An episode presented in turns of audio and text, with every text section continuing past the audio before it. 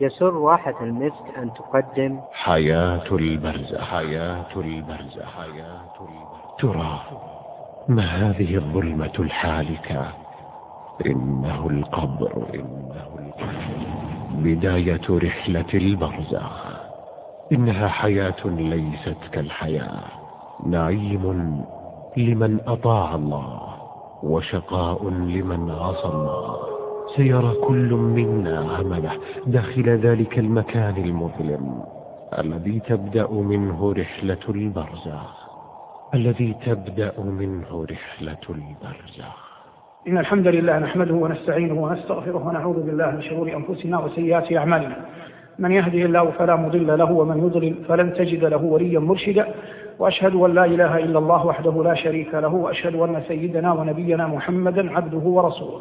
صلى الله عليه وعلى آله وأصحابه وعلى سائر من اختفى أثره واتبع منهجه بإحسان إلى يوم الدين. أما بعد فنستأنف ما كنا قد انتهينا إليه من أشراط الساعة.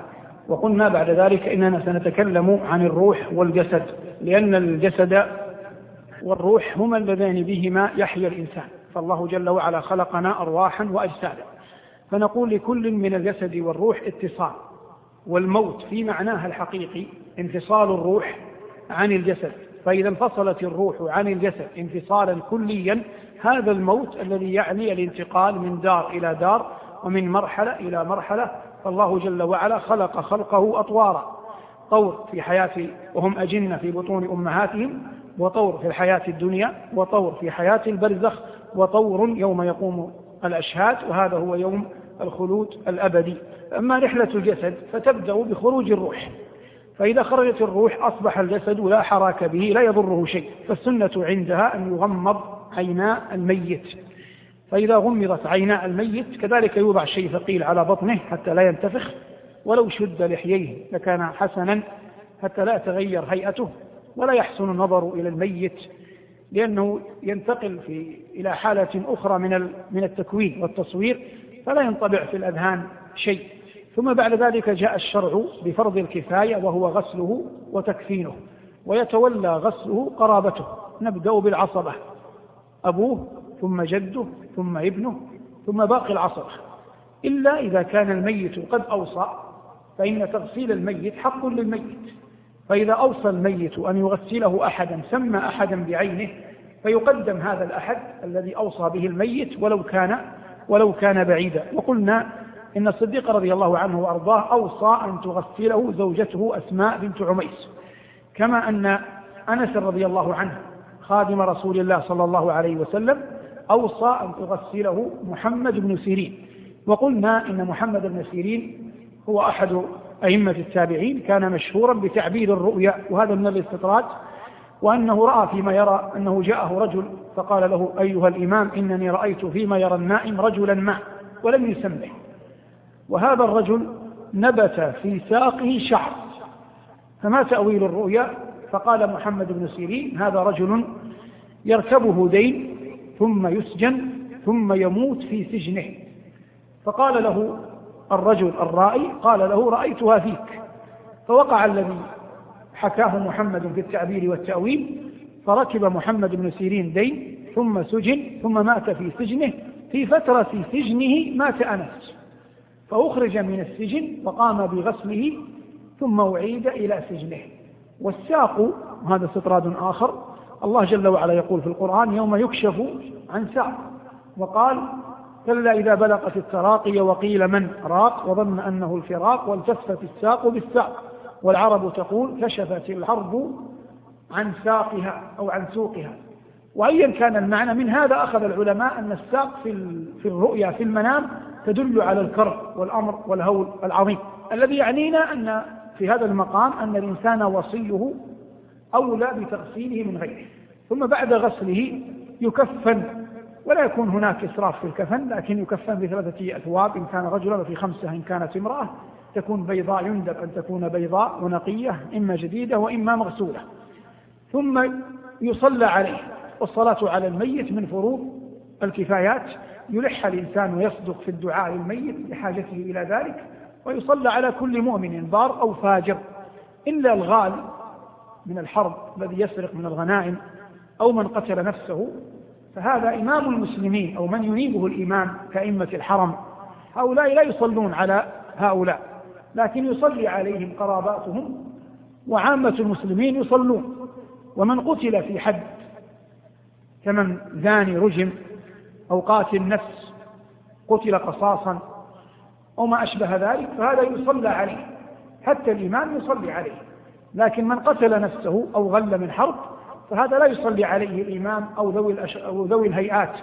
أشراف الناس وكبار العلماء لا يصلون عليه لكن يصلى عليه عامة الناس وقرابته زجرا لغيره أن يصنع صنيعه. ثم ينتقل الجسد إلى مرحلة أخرى وهي مواراته التراب. الله يقول ثم أماته فأقبره وقال ألم نجعل الأرض كفاتا أحياء أحياء وأمواتا سواء كان لحدا أو شقا كل ذلك يصح. المهم أن يوجه إلى القبلة. لقول عليه الصلاة والسلام لما ذكر الكبائر قال واستحلال البيت الحرام قبلتكم أحياء وأمواتا. فيقرب الميت إذا كان القبر لحدا من جدار القبر القبلي ويوضع خلفه شيء من التراب حتى لا يرجع على على ظهره. يقرب من الجدار القبلي يلصق به قليلا. بعد أن تحل أربطة الكفن ولا يكشف عن رأسه. ثم تنصب ألبنة على اللحد حتى لا يقع التراب عليه مباشرة. ثم يحثى التراب على القبر. كذلك فعل بنبينا صلى الله عليه وسلم ونصب عليه تسع لبنات صلوات الله وسلامه عليه. والقبر كلما كان مسطح أشبه برأس الخيمة مسنم أشبه برأس الخيمة أفضل من أن يكون مسطحا. ما يصنع في بعض البلدان من إقامة الأضرحة والمشاهد على القبور كل هذا منهي عنه شرعا محرم لا يجوز أبدا فعله لا لعلي من الناس ذوي قدر كالرؤساء وغيرهم ولا من ولا لغيرهم من من العامة. وإنما يرفع القبر قليلا ليدل أنه قبر. ولذلك المسلم إذا مات في دار حرب لا يرفع قبره حتى لا يعرف أنه قبر. حتى لا يتسلط عليه الأعداء فينبشوا قبره وإنما يسوى قبره بالأرض حتى لا يمكن العدو من الوصول إليه. غسل الميت مر معنا قلنا المرأة لا يغسلها إلا امرأة. واستثنينا حالتين الحالة الأولى الزوج والزوجة. فإنه يجوز يجوز للزوجة أن تغسل زوجها ويجوز للزوج أن يغسل زوجته. وحديث أبي بكر الذي مر معنا أنه أوصى أن تغسله أسماء بنت عميس. وأبو بكر رضي الله تعالى عنه جاء في وفاته روايتان. رواية تقول أنه حمى اغتسل في يوم بارد ثم أصابته الحمى فمكث مريضا خمسة عشر يوما ثم مات. ورواية أخرى لا تعارض مع الرواية الأولى أنه أكل هو والحارث بن كلدة طبيب العرب المشهور. أكلا في يوم واحد من حساء حريرة أعدتهما لها امرأة يهودية فسم. أبو بكر ليس طبيبا لم يدري فقال له الحارث بعد أن فرغ من الأكل كان طبيبا مشهورا والنبي أوصى بعض أصحابه يعني يشتاف عنده يمرض عنده قال له لقد أكلنا أنا وأنت ثم سنة كاملة وهذا طب فمات أبو بكر والحارث بن كلدة في يوم واحد على الحول تماما من نفس اليوم الذي أكل فيه الطعام سويا وهذا يدل والله يقول يعلمون ظاهرا من الحياة الدنيا يدل على أن حارث بن كلدة كان ذا فراسة قوية في مسألة الطب. في فترة مرضه رضي الله عنه وأرضاه أي أبو بكر جاءه الناس ألا ندعو لك الطبيب؟ فقال كلمته المشهورة أتاني الطبيب؟ فقال إني فعال لما أريد. فعرف الناس مراده وسكتوا عنه حتى مات رضي الله عنه وأرضاه وهو ابن ثلاث وستين سنة عمر نبينا صلى الله عليه وسلم لكن النبي مات ضحى يوم الاثنين وأبو بكر مات بين صلاة المغرب والعشاء ليلة الثلاثاء. نعود إلى ما كنا فيه من رحلة الجسد ثم قلنا إن هذا مستقر الأجساد في القبور. لكن الميت قبل يعني قبل أن نغسله ننظر أصلا إذا كان الماء يؤثر يضره كمن يجمع أو صال أو حروق حيث أنه لو غسل يتفتت الجسد هذا لا يغسل. يعني نضع له التيمم فييمم الجسد يمسح على وجهه وكفيه كالتيمم المعروف. وهذه الحالة كذلك تكون إذا انعدم الماء وتكون إذا امرأة ماتت وسط رجال ليس فيهم زوج لها أو رجل مات وسط نساء ليس فيهن زوجة له. نلجأ إلى مسألة التيمم بدلا من غسله. لا أعلم دليلا شرعيا يقول إن الجسد لا يبلى. قال عليه الصلاة والسلام كل جسد ابن آدم يبلى إلا عجب الذنب. يشتهر عند الناس؟ أن الشهداء لا تأكل الأرض أجسادهم لكن لا أعلم في هذا دليلا شرعيا صحيحا عن النبي صلى الله عليه وسلم. إنما المحفوظ أن أجساد الأنبياء هي التي لا تبلأ. قال صلى الله عليه وسلم لما ذكر يوم الجمعة قال فأكثروا فيه من الصلاة عليه. قالوا يا رسول الله كيف تبلغك صلاتنا وقد أرمت؟ قال إن الله حرم على الأرض أن تأكل أجساد الأنبياء. فلما سأل الصحابة دليل على أن الصحابة استقر في أذهانهم أن الأجساد جميعها تبلع ولو كانت هناك في ذهن الصحابة أن أجساد الشهداء مستثناة لبدهي جدا أن يقولوا أن لا يستغربوا من كون أن الأرض لا تأكل أجساد الأنبياء لأن الأنبياء أرفع مقاما من الشهداء. هذه رحلة الجسد. الآن نأخذ رحلة الروح. الروح أمرها عند الله. لا يعلم كلها إلا الله. نبينا عليه السلام مر على يهود. قال بعضهم لبعض سألوه لا تسألوه. يتشاورون. ثم سألوه قالوا يا أبا القاسم ما الروح؟ فاتكى صلى الله عليه وسلم على عسيد نخل كان معه عبد الله بن مسعود. قال عبد الله فعلمت أنه يوحى إليه. فأنزل الله جل وعلا عليه ويسألونك عن الروح قل الروح من أمر ربي وما أوتيتم من العلم إلا قليلا.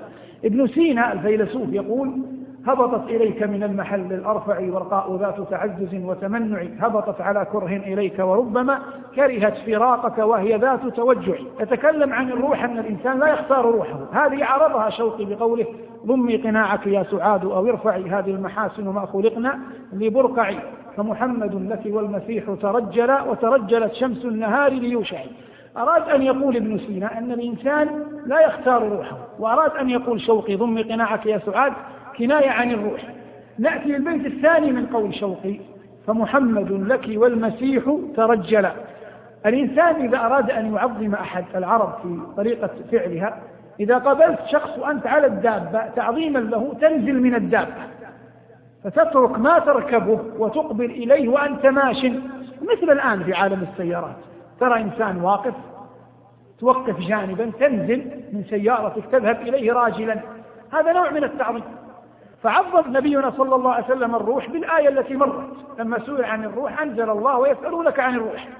وأما عيسى فقد نقلوا في إنجيل لوقا في الإصحاح الثاني عشر أنه كان يقول للملأ من حوله من الحواريين لا تخافوا من الذين لا يتسلطون عن الجسد ولا يستطيعون أن يتجاوزوا إلى أكثر من ذلك. يقصد أن الأعداء ليس لهم سلطة على الروح. فالروح عظيمة والله جل وعلا عظمها بقوله ويسألونك عن الروح. نعود نقول هذه هي الروح. تلتصق بالبدن من ملك ينفخ في البدن. عندما نكون أجنة في بطون أمهاتنا هذه أمانة. الناس الآن العامة يقولون كلاما له أصل. يقولون إذا مات أحد يقولون الله أخذ أمانته. هي القضية أن ملك يضع أمانة في الجسد ثم يأتي ملك آخر يقبض تلك الأمانة ويأخذها وهي وقت تغرغر الروح. يقول العلماء الروح لا تختص بشيء من الجسد يعني ليس لها موضع لا نقول إنها في الإصبع ولا في القلب ولا في الرجل ولا في الرأس ولا في مكان آخر. تسري في الجسد كله كما تسري النار في الهشيم. فإذا قبضت تخرج من الجسد كله. فجميع الجسد يعاني خروج الروح. والله يقول فلولا إذا بلغت الحلقوم وأنتم حينئذ تنظرون. أي إذا وصلت عند الحلقوم هنا الإنسان يبدأ التشبث بالحياة أيا كان. ويحاول الإنسان أن يقاوم لكن الله يقول فإذا جاء أجلهم لا يستأخرون ساعة ولا ولا يستقدمون. الله يقول إذا بلغت الروح الحلقوم وأنتم أي من حول الميت حينئذ تنظرون أي إلى الميت ونحن وهذا قرب الله بملائكته ونحن أقرب إليه منكم ولكن لا تبصرون لأن من حول الميت لا يرون الملائكة وهي تقبض روح الميت. تخرج الروح تتبعها البصر كما مر معنا فيسن تغميض العينين فإذا صعدت إما أن تكون روح مؤمن يشيعها من كل ما سماء مقربوها تفتح لها أبواب السماء تصل إلى العرش يراها أبونا آدم كما في حديث المعراج أنه النبي صلى الله عليه وسلم رأى أبانا آدم حوله أسودة عن يمينه وعن شماله إذا رأى جهة اليمين ضحك. وإذا رأى جهة الشمال بكى فحتى تصل إلى العرش فيقول الله جل وعلا أن صدق عبدي اكتبوا كتاب عبدي في عليين. ثم أعيدوه فإني قد وعدتهم منها خلقناكم ومنها نعيدكم ومنها نخرجكم تارة أخرى فتعود إلى بدنه وعلى النقيض من ذلك عاذنا الله وإياكم إذا كانت روح كافر منافق قال الله لا تفتح لهم أبواب السماء ولا يدخلون الجنة. ثم تعود إلى الجسد لكنها لا تعود كما تعود الأولى تعود طرحا رميا. بإلقاء بعنف في جسده. قال صلى الله عليه وسلم تطرح في جسده ثم تلا ومن يشرك بالله فكأنما خر من السماء فتخطفه الطير أو تهوي به الريح في مكان سحيق. يصبح نوع اتصال الآن بين الروح والجسد.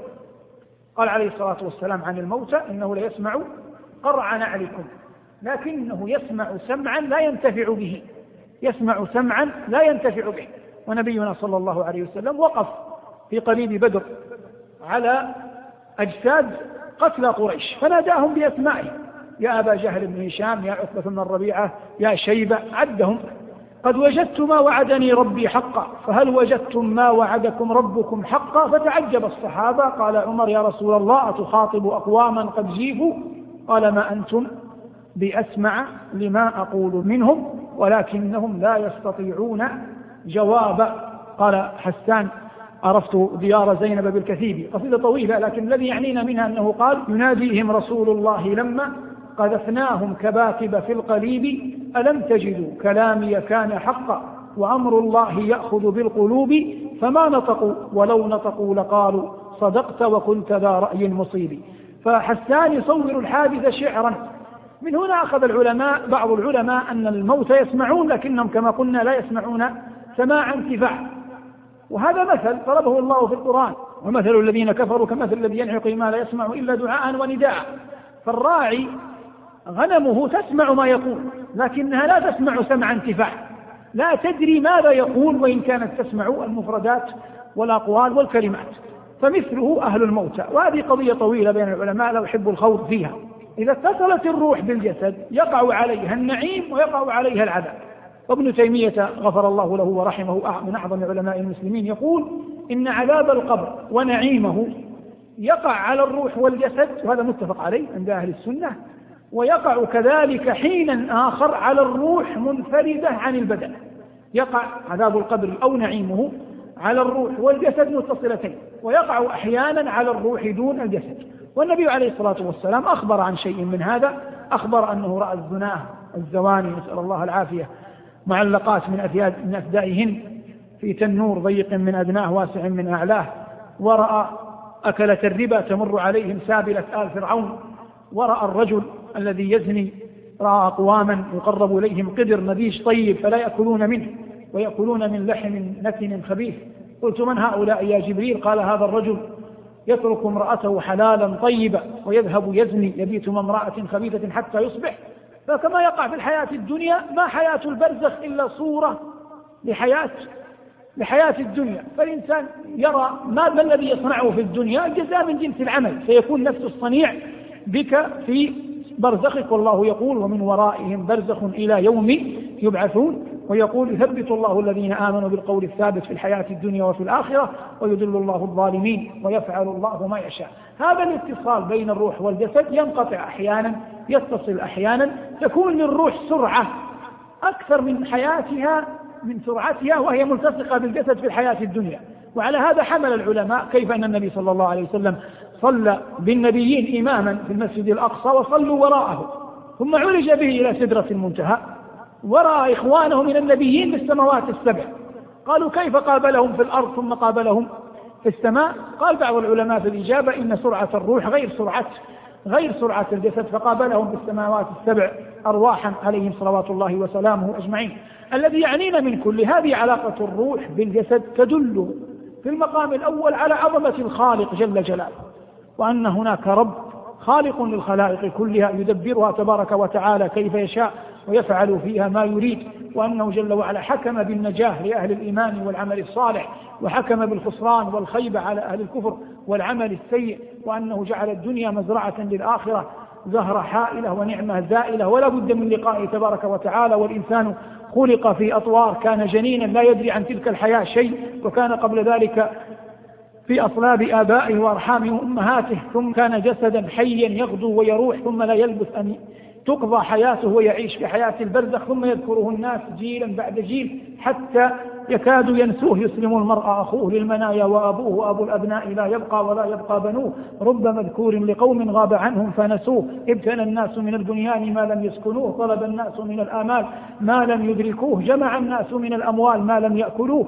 عش بما شئت فمن تسره دنياه تسوه. لكنه بعد ذلك يكون اللقاء بين يدي الرب تبارك وتعالى ويجتمع الخلائق برهم وفاجرهم مؤمنهم وكافرهم بين يدي الله. وهذا ما يسمى بالبعث والنشور. وسنشرع في بيانه إن شاء الله تعالى. هذا ما تهيأ إراده وأعان الله على قوله وصلى الله على محمد وعلى آله والحمد لله رب العالمين. الحمد لله رب العالمين. ترى ما هذا الضجيج؟ ما هذه الفوضى العارمة التي تعم العالم؟ ترى ماذا حدث؟ ترى ماذا حدث؟ يا إلهي إنه يوم البعث. يا له من يوم عصيب يوم شاق مؤلم. أيها الحبيب أيها الحبيب ماذا أعددت لهذا اليوم؟ ماذا أعددت لذلك الموقف الرهيب؟ ماذا أعددت البعث والنشور يوم يفر المرء من أخيه وأمه وأبيه وصاحبته وبنيه لكل امرئ منهم يومئذ شأن يغنيه وجوه يومئذ مسفرة ضاحكة مستبشرة. ووجوه يومئذ عليها غبرة ترهقها قدرة أولئك هم الكفرة الفجرة. السلام عليكم ورحمة الله وبركاته. الحمد لله حمدا كثيرا طيبا مباركا فيه.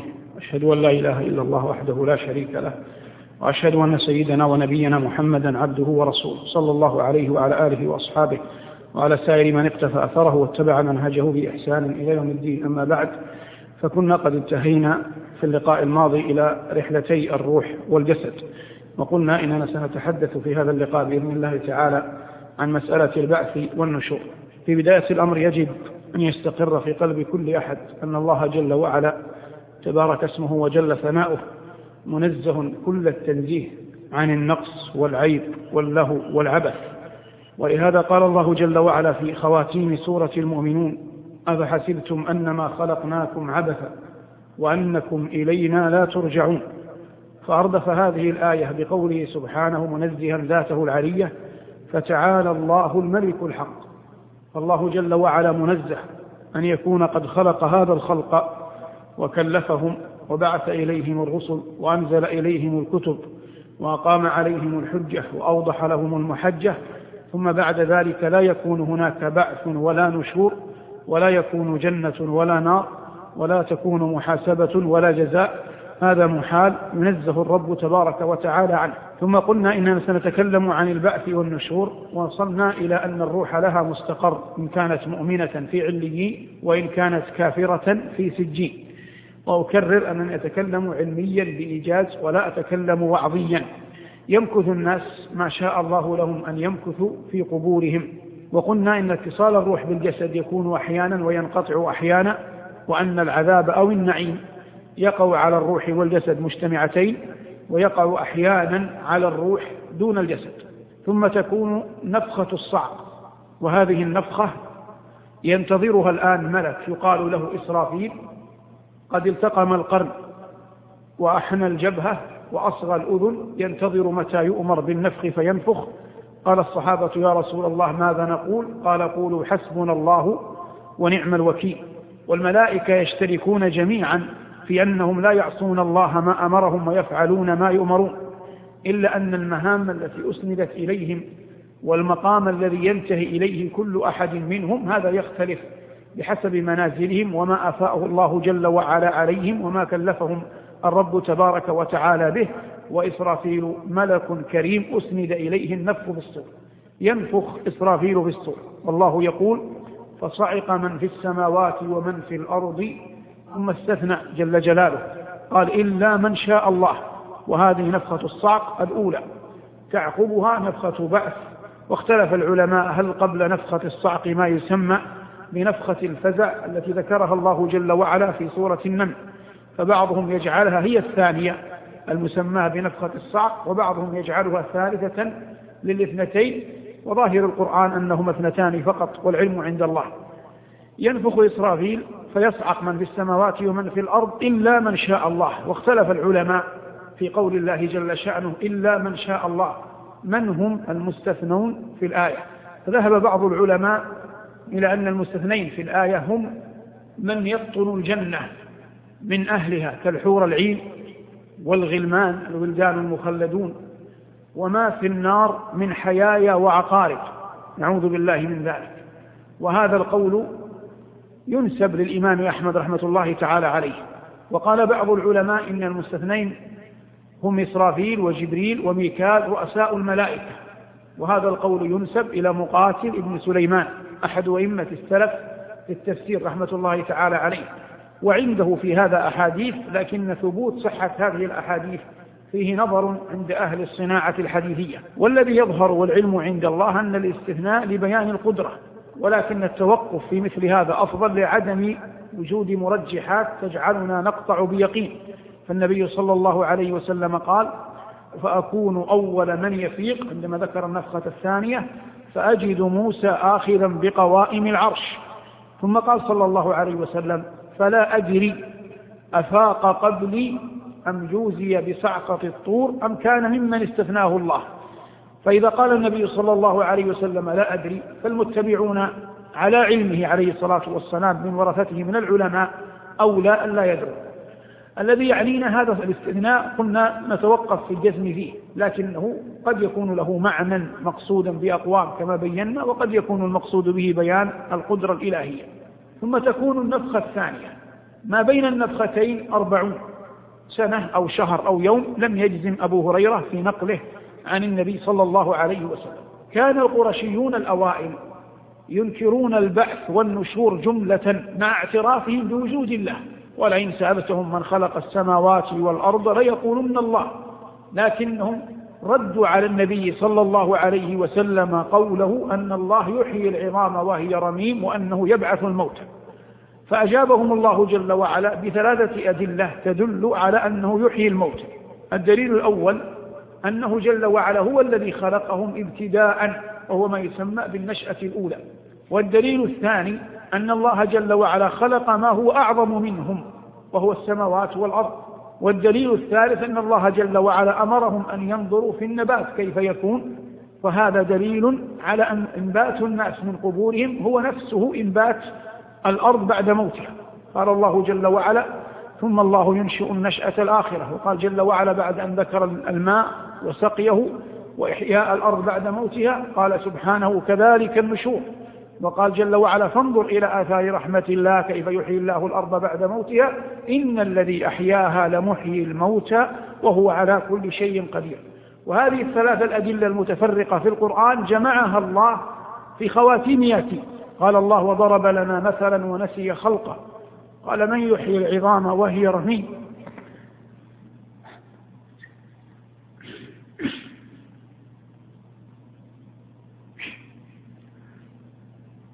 فجمع الله إجابة له ثلاثة أدلة. قال الله جل وعلا قال من يحيي العظام وهي رميم قل يحييها الذي أنشأها أول مرة. هذا الدليل الأول. وهو بكل خلق عليم الذي جعل لكم من الشجر الأخضر نارا. هذا قياس على النبات. وهو الدليل الثاني. ثم قال بعدها أوليس الذي خلق السماوات والأرض بقادر على أن يخلق مثلهم؟ بلى. وهو الخلاق العليم. فهذه الأدلة الثلاثة فرقها الله في القرآن كما قلنا وجمعها ياسين وهذه الفترة التي قبل البعث قلنا مرارا يكون فيها العذاب أو النعيم. وعائشة رضي الله عنها دخل عليها عجوزان من عجز يهود أي امرأتان عجوزتان. فأخبرتاها بأن هذه الأمة تعذب في قبورها.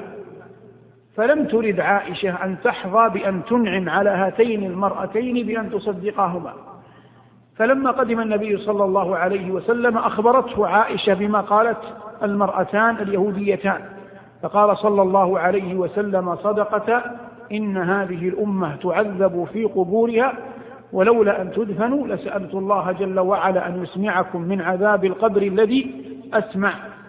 فيه دليل واضح على عذاب القبر وفيه بعد ذلك وهو الشاهد. تقول عائشة فما رأيت النبي صلى الله عليه وسلم بعدها إلا وهو يستعيذ من عذاب القبر.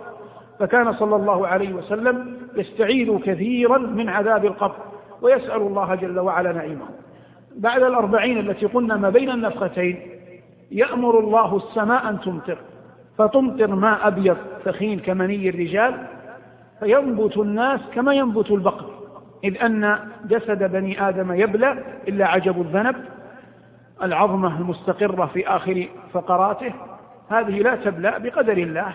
وقد مر معنا أن أجساد الأنبياء لا تبلى وقلنا لا يوجد دليل صريح صحيح على أن أحدا مستثنى غير الأنبياء لا الشهداء ولا حفظة القرآن ولا غيرهم. قد يطول أمد أحدهم أنه لا يبلى نعم. لكن لا يوجد دليل صريح صحيح على أن أجسادا تبقى غير أجساد الأنبياء.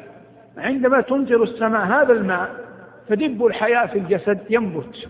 ثم يأمر الله إسرافيل أن ينفخ. فإذا نفخ إسرافيل النفخة الثانية خرجت الأرواح من مستقرها. ثم ذهبت كل روح إلى الجسد الذي خرجت منه. لا تخطئ روح جسدا خرجت منه. فيجتمع الروح والجسد. وقد قلنا في الدروس الماضية إن الروح والجسد يلتئمان والإنسان جنين في بطن أمه. ثم يلتئمان الآن التماء آخرا فتدب فيه الحياة. فتنشق الأرض عن أهلها. قال ربنا إذا السماء انشقت. وقال ربنا ونفخ في الصور فإذا هم من الأجداث إلى ربهم ينسلون. قال صلى الله عليه وسلم أنا أول من ينشق عنه القبر. فهو عليه الصلاة والسلام أول من ينشق عنه القبر. ثم قبر بقيع أهل المدينة ثم أهل مكة ثم ما بينهما. ثم بعد ذلك سائر القبور. فيحشر الناس إلى ربهم. والحشر ظاهر القرآن وصريح السنة أنه غير مختص بالثقلين الجن والإنس. وإن قال بعض العلماء عفى الله عنا وعنهم أنه مختص بالثقلين. لكن كما قلت ظاهر القرآن وصريح السنة على أن الجميع يحشر. قال الله جل وعلا في صريح كتابه وما من دابة في الأرض ولا طائر يطير بجناحيه إلا أمم أمثالكم. ما فرطنا في الكتاب من شيء ثم إلى ربهم يحشرون. فهذا صريح. لكن من قال بهذا طبعا لا يوجد أحد يرد القرآن ويسمى عالما. لكن العلماء الذين قالوا إن غير الثقلين لا يحشر قالوا في هذه الآية ثم إلى ربهم يحشرون. قالوا حشرها هو موتها. قالوا حشرها هو موتها. والله جل وعلا يقول في التكوير وإذا الوحوش حشرت. فالوحوش ما توحش من دواب البر.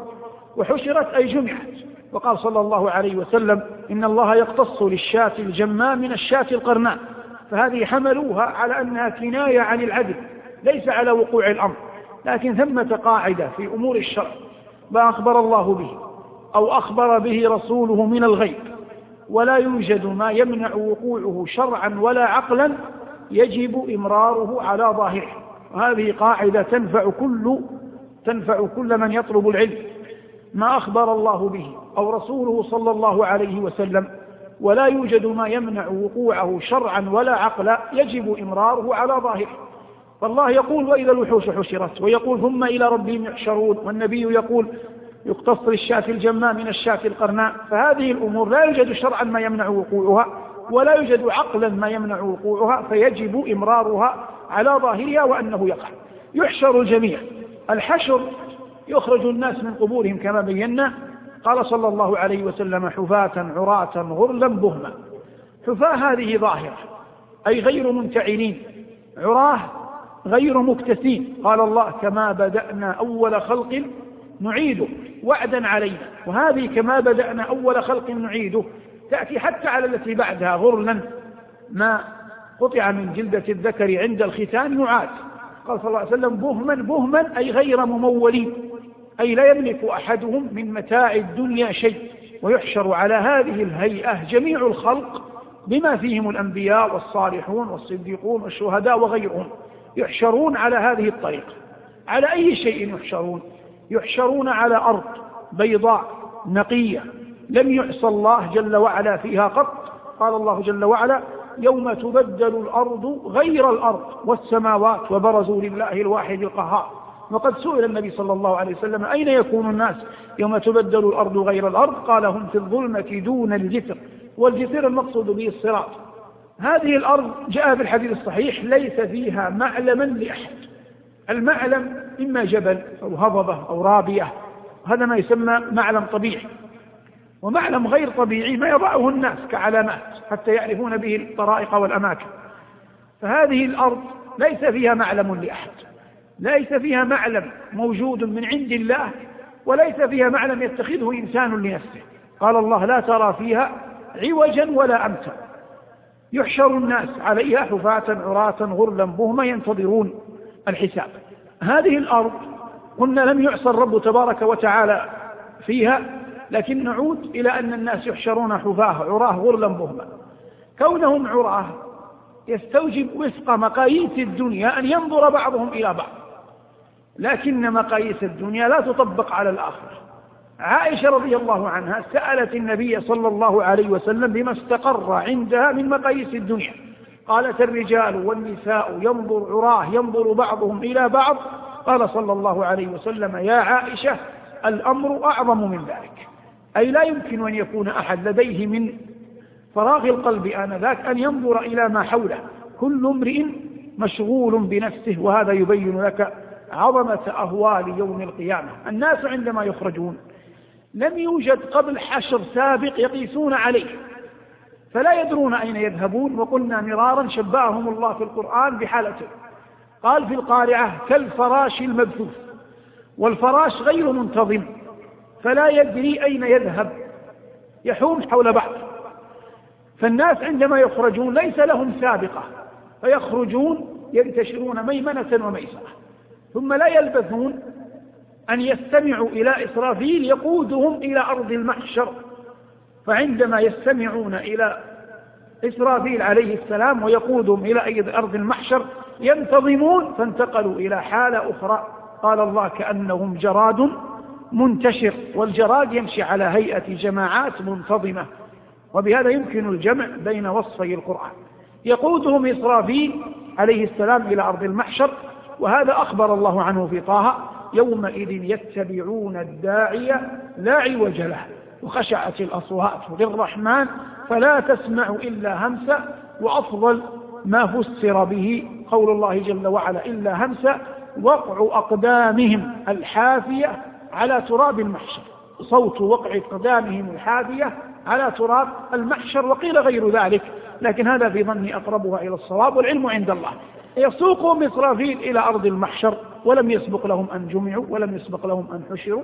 ينتظرون قدوم الجبار جل جلاله ليفصل ويحكم تبارك وتعالى بين عباده. هذا ما يمكن من البعث والنشور الذي أخبر الله جل وعلا عنه. علمنا الله وإياكم ما ينفعنا ونفعنا بما علمنا. صلى الله على محمد وعلى آله والحمد لله رب العالمين. الحمد لله رب العالمين.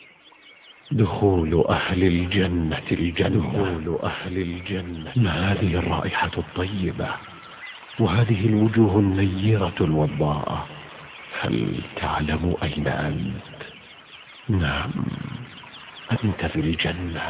الجنة. الجنة. نعيم دائم لا ينقطع وحياة خالدة لا تفنى.